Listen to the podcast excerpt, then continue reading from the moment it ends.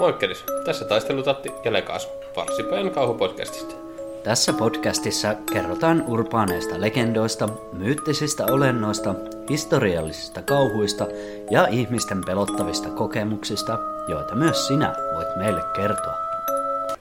Terve, mä aloitan jakson Moro. samalla kun Lekaasa tutkii TikTokia. Tein tutkivaa journalismia. Aivan, se on hyvä. Kyllä. Ei, miten menee? No, niin ja näin. Loma on kohta lusittu ja Kaksi viikkoa vielä. pääsee töihin kohta. Puolessa välissä. Niin, hyvin vittu. Mulla meni jo. Mm. Tai no siis mulla on tota elokuun lomaa vielä, mutta Itsehän ajattelin voittaa perjantaina Eurojackpotissa, niin, aivan. tai sitten jo tiistaina. Niin justi. Niin, ei tarvi mennä enää töihin. Ja mehän ei siis kehoteta ketään pelaa uhkapelejä. Ei tietenkään.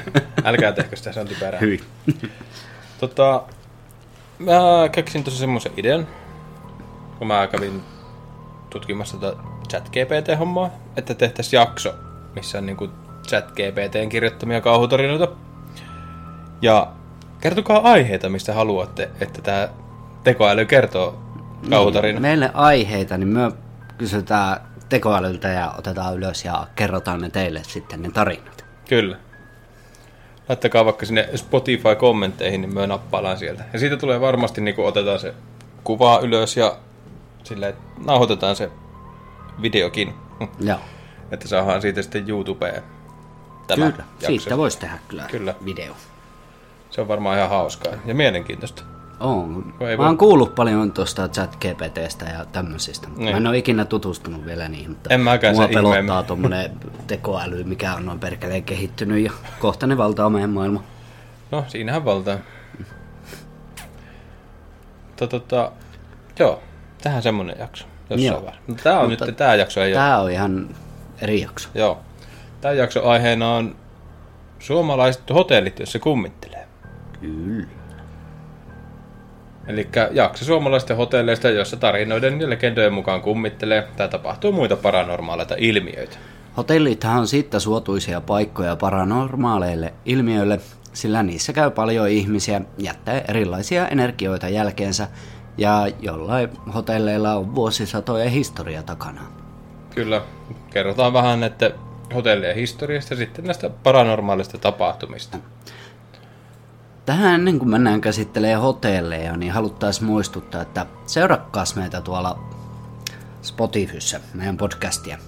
Yhä yli puolet, jotka teistä kuuntelee, niin ei ole painanut follow-nappia tuolla Spotifyssä. Ja se auttaisi ihan perhanasti, jos tekin mm. painaisitte follow-nappia. Pieni homma teille, iso apu meille. Kyllä.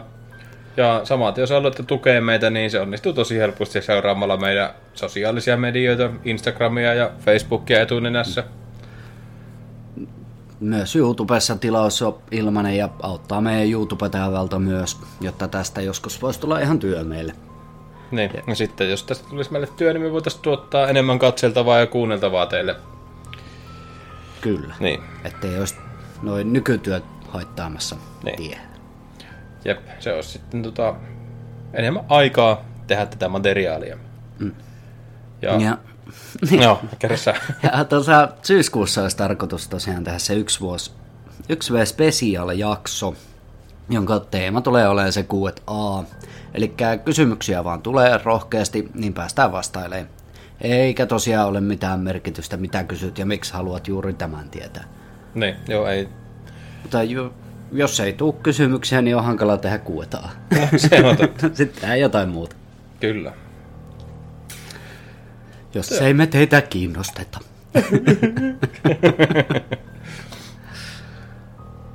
Joo. Kyllä.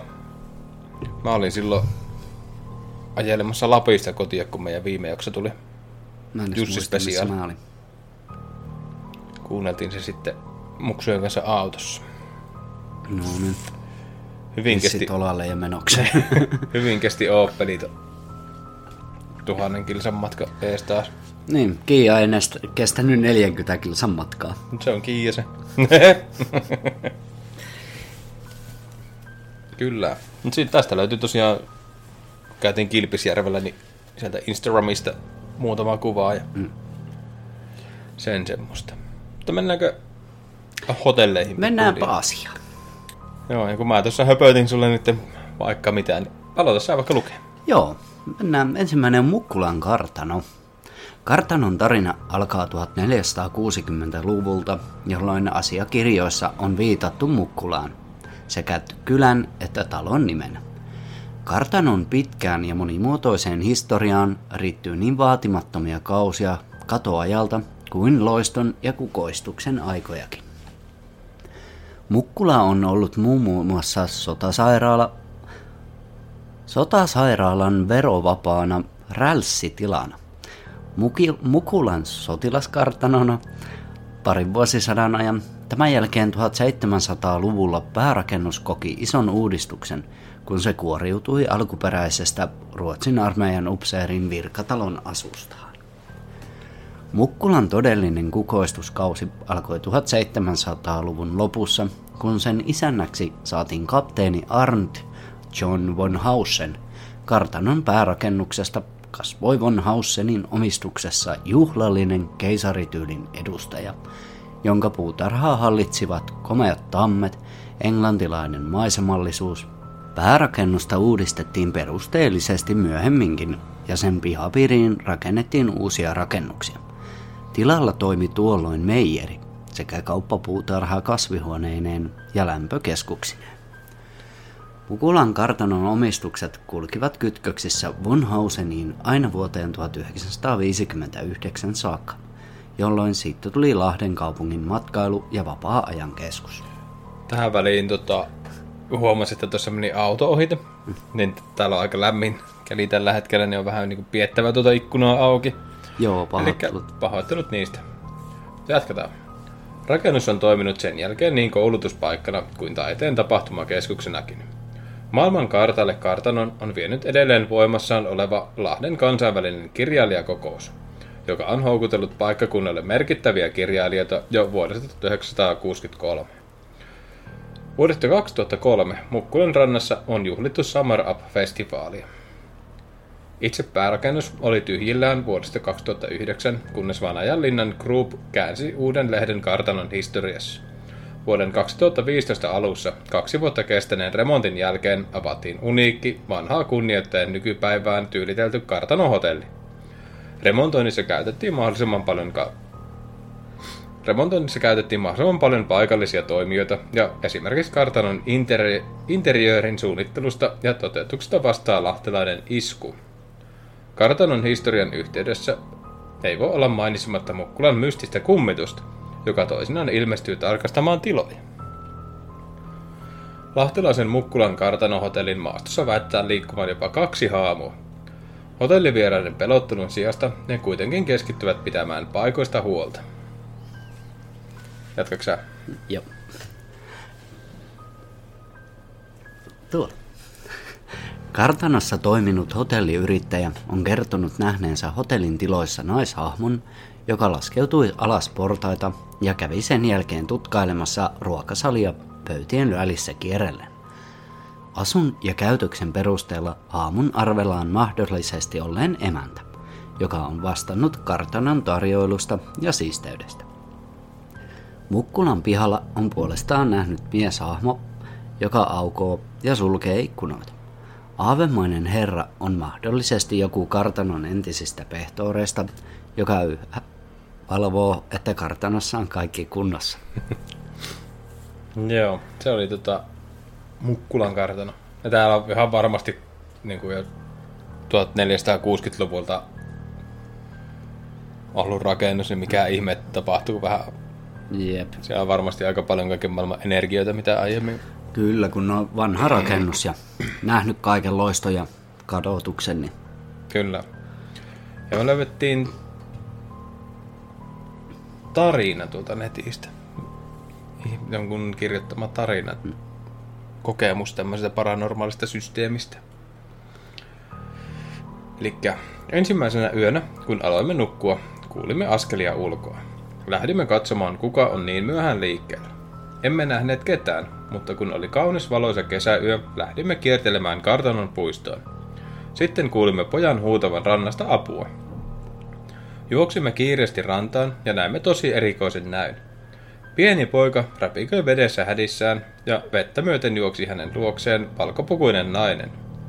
Siis juoksi veden pinnalla. Kun hän pääsi pojan luo, niin poika hävisi. Nainen kääntyi katsomaan meitä ja sanoi, minä, minä kirroan teidät, poikani hukuttajat. Sitten nainen vain haihtui ilmaan. Menimme takaisin huoneeseemme ja huomasimme, että lattialla oli märkiä jalanjälkiä. Valvoimme yön kuunnellen askelia terassilta. Aamulla ravintolan emäntä kertoi meille, että kartanossa on hukkunut joskus lapsi. Huomasimme, että naisella oli märät jalat ja hän oli eri henkilö kuin edellisenä päivänä. Illalla näemme saman pojan kävelevän naisen kanssa kartanon puistossa. Koska emme uskoneet kummituksiin ja oletimme olevamme jonkun sairaan pilan kohteena, menimme heidän luokseen ja vaadimme selitystä. He katsovat meitä ja heillä kummallakaan ei ollut silmiä, vain kuopat. Pakkasimme tavaramme ja lähdimme. Sitten tuossa on niinku vastaus tähän. Mä löysin nämä tosiaan nettifoorumeilta nämä, tämän tarinan, niin siinä on niinku vastaus siihen. Luokse ton... Joo, eli vastaus edelliseen. Kertokaapa tarkemmin esim. missä te nukuitte, minkä huoneen vuokrasitte. Nimittäin, jos kertomanne tarina pitää paikkansa, ja tosiaan näin tapahtui, olette sisä, sinänsä harvinaislaatuisia. Etteko henkilöt, jotka teille kummitteli, eivät ole näyttäytyneet koskaan yhdessä kenellekään. Kertomanne nainen on Sofia, kartanon isännän ensimmäinen vaimo, joka kuoli 35-vuotiaana ja on jäänyt kartanolle kummittelemaan. Hänet voi nähdä vanhan kartanon punaisen yläkerran päätyikkunassa ja hän esiintyy myös puiston alueella valkoisissa vaatteissa enimmäkseen Valhallan puolella. Juuri niillä kohdilla, jossa hänen poikansa Karl hukkui lapsena rantaveteen. Poikaa ei ole kukaan koskaan nähnyt kummittelemassa, joten tämä, harvin, tämä on harvinaista, mitä kerroitte. Kartanolla synkkä historia ja menneisyys. Tällä hetkellä kartano on suljettu yleisöltä, koska siellä on mittavat restaurointi- ja konservointityöt päällä. Kerroitte nähneenne märät jalanjäljet huoneessanne. Tämä myös on harvinaista, koska yleensä Sofiaa pidetään kilttinä kummituksena, eikä hän ole säikytellyt ketään kertomallanne tavalla. Kertomuksessanne ei kaikki asiat aivan täsmää, joten en pitäisi tätä nyt ihan totena. Nyt on selvästi jotain. Niin onko tämä niinku tullut sieltä hotellilta vastaus siihen? Ei mun mielestä, vaan siis tää oli jonkun toisen ihmisen. En mä siis tiedä, niillä on omat nimimerkit, Niin. niin. että voihan se tietenkin olla, mutta Kun kuulosti, että tämä tietää aika paljon tuosta hotellihommasta, että olisiko joku työntekijä pitää. niin voi olla. Tai joku, joka tuntee paikallista historiaa Niin. huomattavasti paljon enemmän, mutta jotain siellä kuitenkin tapahtuu ja kummittelee täällä mm, hotellin pihalla. kyllä. Selvästikin. Ja siellä on niinku, jos nämä on nähnyt jonkun hukku, niinku, hukkuneen lapsen siellä, ja sitten joku nainen menee pelastamaan sitä, ja sitten tässä kuitenkin on niinku oikeasti tämmöinen tapahtuma, niin, niin vähän silleen, Niin. se on Mutta kummittelua. Parhaan normaalia. on. Se Peloittavaa. on sitä, mitä me kerromme. Kyllä. Mennäänkö seuraavaan? Mennään seuraavaan. Lue sä Imatran valtiohotellista. Joo. Imatran valtiohotelli on Imatran kosken partaalla Imatralla sijaitseva vuonna 1903 valmistunut arkkitehti Usko Nyströmin suunnittelema Jugendlinna, joka toimii hotellina. Ennen kivirakenteesta valtion hotelliin Ennen kivirakenteista valtion hotellia paikalla sijaitsi kaksi puurakenteista hotellia, jotka paloivat 1800-luvun lopussa. Hotellin alkuperäinen nimi on Grand Hotel Cascade. Ensimmäisen, ensimmäinen hotelliyrittäjä tuli Pietarista ja asiakkaina oli saksalaisia ja venäläisiä, jotka tulivat kalastamaan ja ihailemaan näyttävää koskea. Imatran matkailumaine alkoi Katarina Suuren koskivierailusta vuonna 1772. Hotelli toimi sotilassairaalalla... So, sa, Otetaanpa. Hotelli toimi sotilassairaalana sisällissodan aikana. Toisen maailmansodan aikana se oli Kannaksen armeijan esikuntana sekä jatkosodassa päämaja sotilashallinto-osastona. Hotellin kellarissa toimi myös toisen maailmansodan aikana Imatran ilmantorjuntakeskus. Sodan jälkeen hotellia kunnostettiin arkkitehti Arne Ervini suunnittelimien pohjalta. Ja vuosina 1985-1987 rakennus restauroitiin väritystä myöten alkuperäiseen asuunsa. Jatkatko sä tuosta? Joo. Imatran valtiohotelliin liittyy traaginen kummitustarina, jota on kerrottu tiettävästi jo talvisodan aikaan. Sen mukaan nuori pietarilaisnainen vieraili aikoinaan hotellissa miehensä kanssa kuheruskuukautensa aikana. Vuotta myöhemmin nainen saapui Imatralle yksin, sillä hän oli saanut tietää puolisonsa uskottomuudesta. Nainen kirjoitti miehelleen jäähyäiskirjeen, antoi sen hotellin siivoojalle eteenpäin toimitettavaksi ja hyppäsi Imatran kosken kuohui. Ikävä kyllä kirje katosi siivoojen taskusta, eikä se koskaan saavuttanut vastaanottajansa. Lukematta jäänyt itsemurhaviesti jäi vaimaamaan naisen henkeä niin, että se kummittelee yhä hotellissa. Aavetta kutsutaan vihreäksi rouvaksi. Tästä samaisesta tarinasta löytyy useita eri versioita. Mäkin on kuullut ton. Joo. Mutta mistä ne tietää, että se on itsemurhakirje, kun kukaan ei lukenut sitä? Totta. Mutta kyllä nyt olettaa sopii, että jos joku tuo tavallaan viimeisen tai niinku kirjeen ja sitten menee yppää koskeen, niin se, Ehkä se on ollut helvetin iso sähkölasku. sekin voi olla. Mutta on sekin nyt itsemurha No, kirje. ja kirje. Älkää tehkö itsemurhaa, jos Ei. teille tulee iso sähkölasku. Kyllä niistä selviää. Elämällä on tapana selittää. Lutviutua. Lutviutua tätä sanaa hain. Ja meillä on tosiaan tässä nyt hiilihapollista juomaa meidän äänityksessä, niin saattaa tulla tommosia, tommosia pikkuröyhtyjä taukoja tonne väliin. Pahoitellaan, pahoitellaan niistäkin. Mutta Hmm. Ei jaksa lukea- joka pikkuvirhettä enää leikkailla pois. Ei. Aloitatko lukemaan Grand Hotel Kammer? Kyllä vain. Vuonna 1929 Tampereella valmistui monta merkittävää rakennushanketta, kuten Pyynikin näköalatorni ja Hämeen silta. Tampereelle haluttiin myös kansainvälisen tason luksushotelli, ja sellainen saatiin samana vuonna valmistuneesta Tampereen teknillisen seuran talosta eli Tammer Hotellista. Laadun piti näkyä kaikessa. Uuteen hotelliin tilattiin tyylihuonekaluja ja pöytähopeita aina Ranskasta asti. Monet näistä arteista ovat käytössä yhä tänään. Uusi hotelli avattiin kuitenkin varsin vaatimattomasti. Riehakkaat juhlat oli paras jättää väliin kurulaivan traagisen onnettomuuden vuoksi. Matkustaja-alus oli uponnut 11 Poforin tuulessa Näsijärven aaltoihin ja turma vaati 140 ihmisen hengen. Vaisujen avajaisten jälkeen seuranneet ensimmäiset toimintavuodetkaan eivät olleet helppoja. Pulaa-aika vaikutti kaiken saatavuuteen ja esimerkiksi perunat oli harvinaista herkkua. Siksi niitä jopa salja, salakuljetettiin Tammerin keittiöstä servietteihin käärittynä salissa ruokailevalle herrasväelle. Hotelliin liittyy paljon tarinoita, ja niistä monet kertovat vahtimestari Alexander Grobowskista. Mies oli ylpeä työstään ja hotellistaan ja piti huolta siitä, että kaikki oli viimeisen päälle järjestyksessä. Vaatimus koski myös huolitellun herran ulkoasua.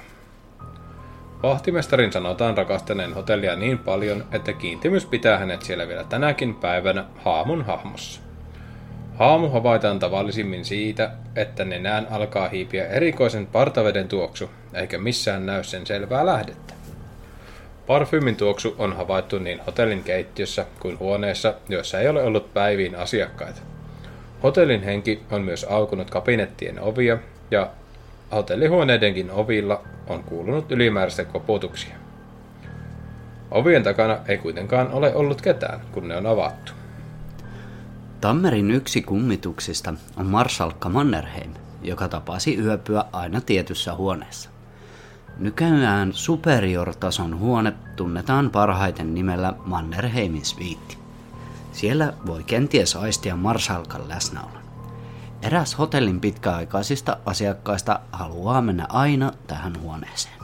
Hän on kuullut siellä muun muassa nahkasaappaiden narinaa. Sitten on tota, nettitarina tästä. Niin, eli tämmönen niinku, niinku viimeksi asiakastarina. Kyllä. Eli tiedän, että suurin osa teistä nauraa siellä, mutta minua ei hirveästi naurattanut. En ole koskaan ennen kokenut mitään vastaavaa. Olin yöllä vanhassa, uudelleen kunnostetussa ja avatussa hotellissa. Nukahdin illalla normaalisti, kuten aina, mutta pian nukahtamisen jälkeen mies ääni sanoi vihaisesti korvaan jotain, johon heräsin. Säpsähdin ylös ja laitoin valot päälle. Seuraavaksi heräsin outoon paukkeeseen, joka sekin loppui heti valot sytytettyäni. Toisena yönä sama kuvio. En ole hullu, enkä tasapainoton, vaan ihan normaali perheenäiti, joka ei ole ikinä uskonut yliluonnolliseen. Vieläkin aika freak out fiilis. Jos on tavallinen perheenäiti, niin kyllä silloin on vähän hullu ja tasapainot. Joo. Padamts. Kerran hotelli Tammerin vastaanottoon oli ilmestynyt asiakas kysymään, kummitteleeko hotellissa. Hän oli kokenut, että joku oli seissyt sängyn päädyssä, kun valot oli laitettu päälle, hahmo oli kadonnut. Hotellin palvelupäällikkö Mia Julkren kertoo. Ehkä jotain energioita tapahtuu täälläkin hotellissa. Kyllä, kyllä. Mutta jos ei tapahtuisi, niin ei se olisi meidän jaksossa. Niin.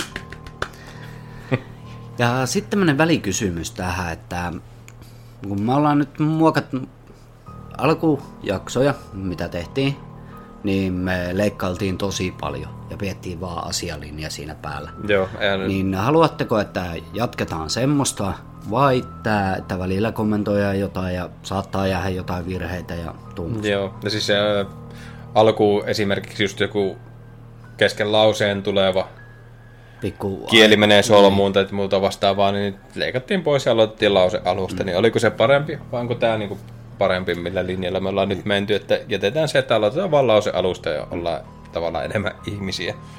Niin. Että virheitähän meille sattuu enemmän kuin muille, sen mä tiedän. Joo, se on aivan varma. Joo. Mutta sitten tota... Hotelli Punkaharju. Suomen vanhin... Haluatko sä? No mä luen tähän No niin, seuraa. Suomen vanhin yhtäjaksoisesti toiminut hotelli löytyy Punkaharjulta. Noilla toimintavuosilla on myös selvä, että hotelli Punkaharjusta on ehtinyt kertyä melkoinen varasto tarinoita. Myös sen aaveista. Niistä vanhin kertoo sokulas, sotilaspukuisesta herrasta, Just joka- tämmönen. Näistä äsken mainittiin. Joka vahtii hotellin tunnuksena pitkään toiminutta vanhaa miekkaa.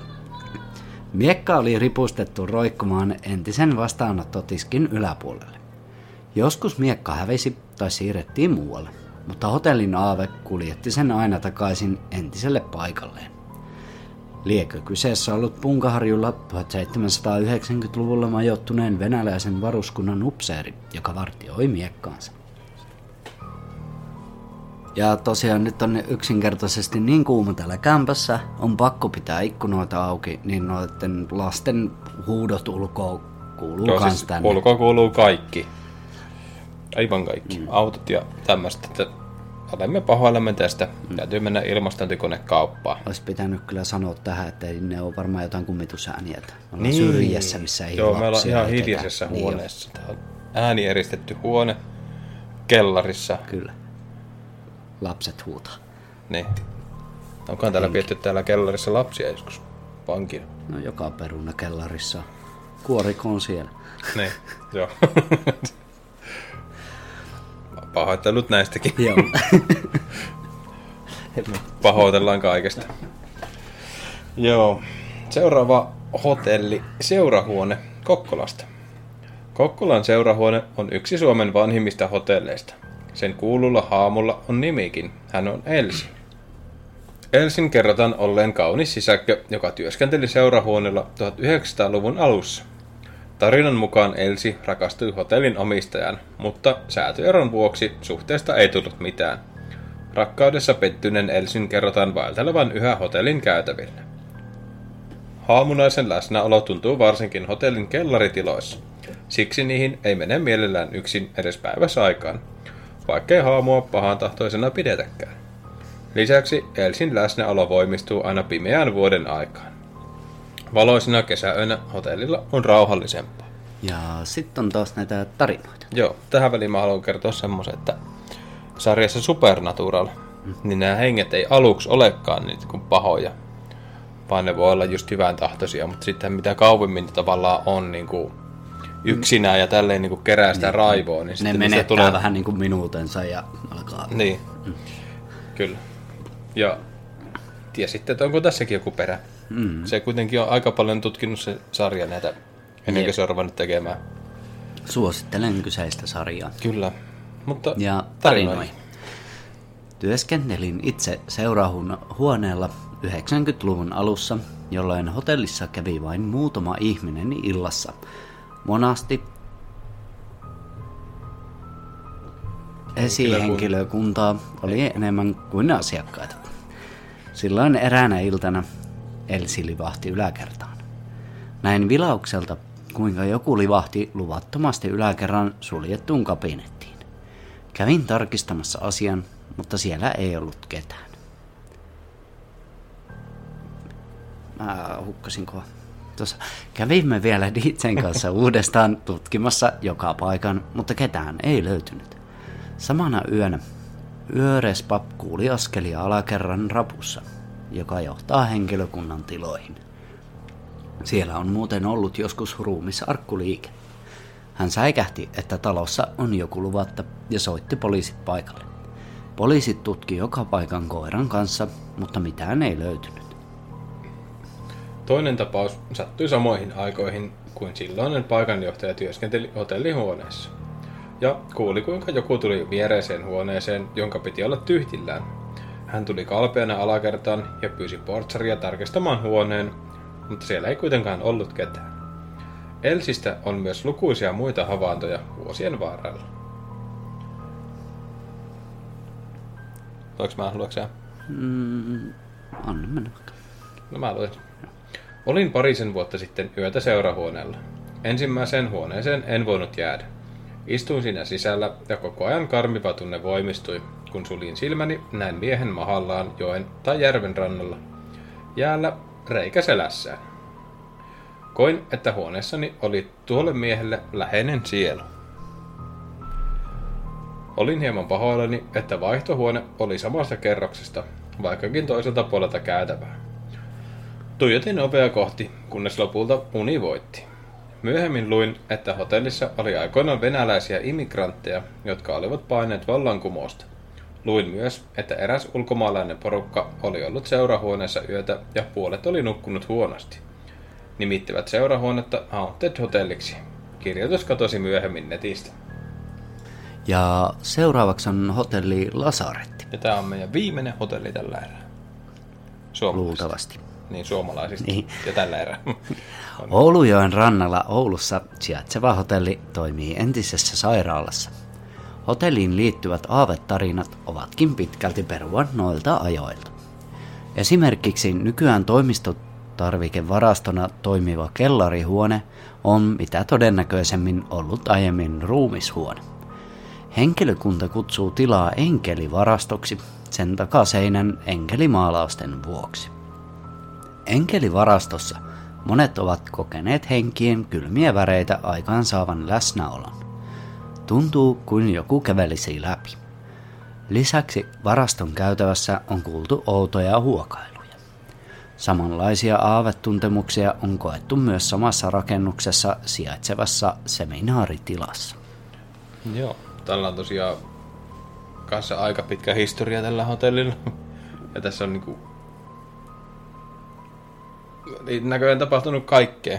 Tämä on ollut just sairaalana ja... Jep, no tommosiin sitä energiaa jää. Kyllä. Mutta tota, sitten on taas netistä löydettyjä tarinoita. Niin mennäänpä lukemaan niitä. Hieman alle vuosi sitten ystäväni tuli isovanhempiensa kanssa Ouluun. Hotelli Lasarettiin. Siellä sitten näimme parina päivänä, ja kun hotellissa on uusi ja vanha puoli, joita yhdistää lasikäytävä, joka on pitkä, oli ystäväni vanhalla oli ystäväni huone vanhalla puolella, joten siellä sitten istuskelimme käytävällä. Yhtäkkiä käytävään tuli tunkkainen haju ja edessämme seisoikin yhtäkkiä huonosti kävelevä noin 24-30-vuotias mies. Laiha kuin tikku ja silmissä utuinen, outo ja laskittunut katse. Päällä oli vanhahko suuri ruutupaita ja tumman harmaat housut sekä suuret vihreät kumisaappaat. Kaveri kohteli ja tervehti miestä, mutta eipä näyttänyt mies huomaavan. Katsottiin ihmeessään, kun täysin äänettömästi ja hankalasti kävelen mies liikkui eteenpäin kohti lasikäytävää. Kumisaappaat hakaten maata äänettömästi. Kädessä miehellä oli pinttynyt pyyhe.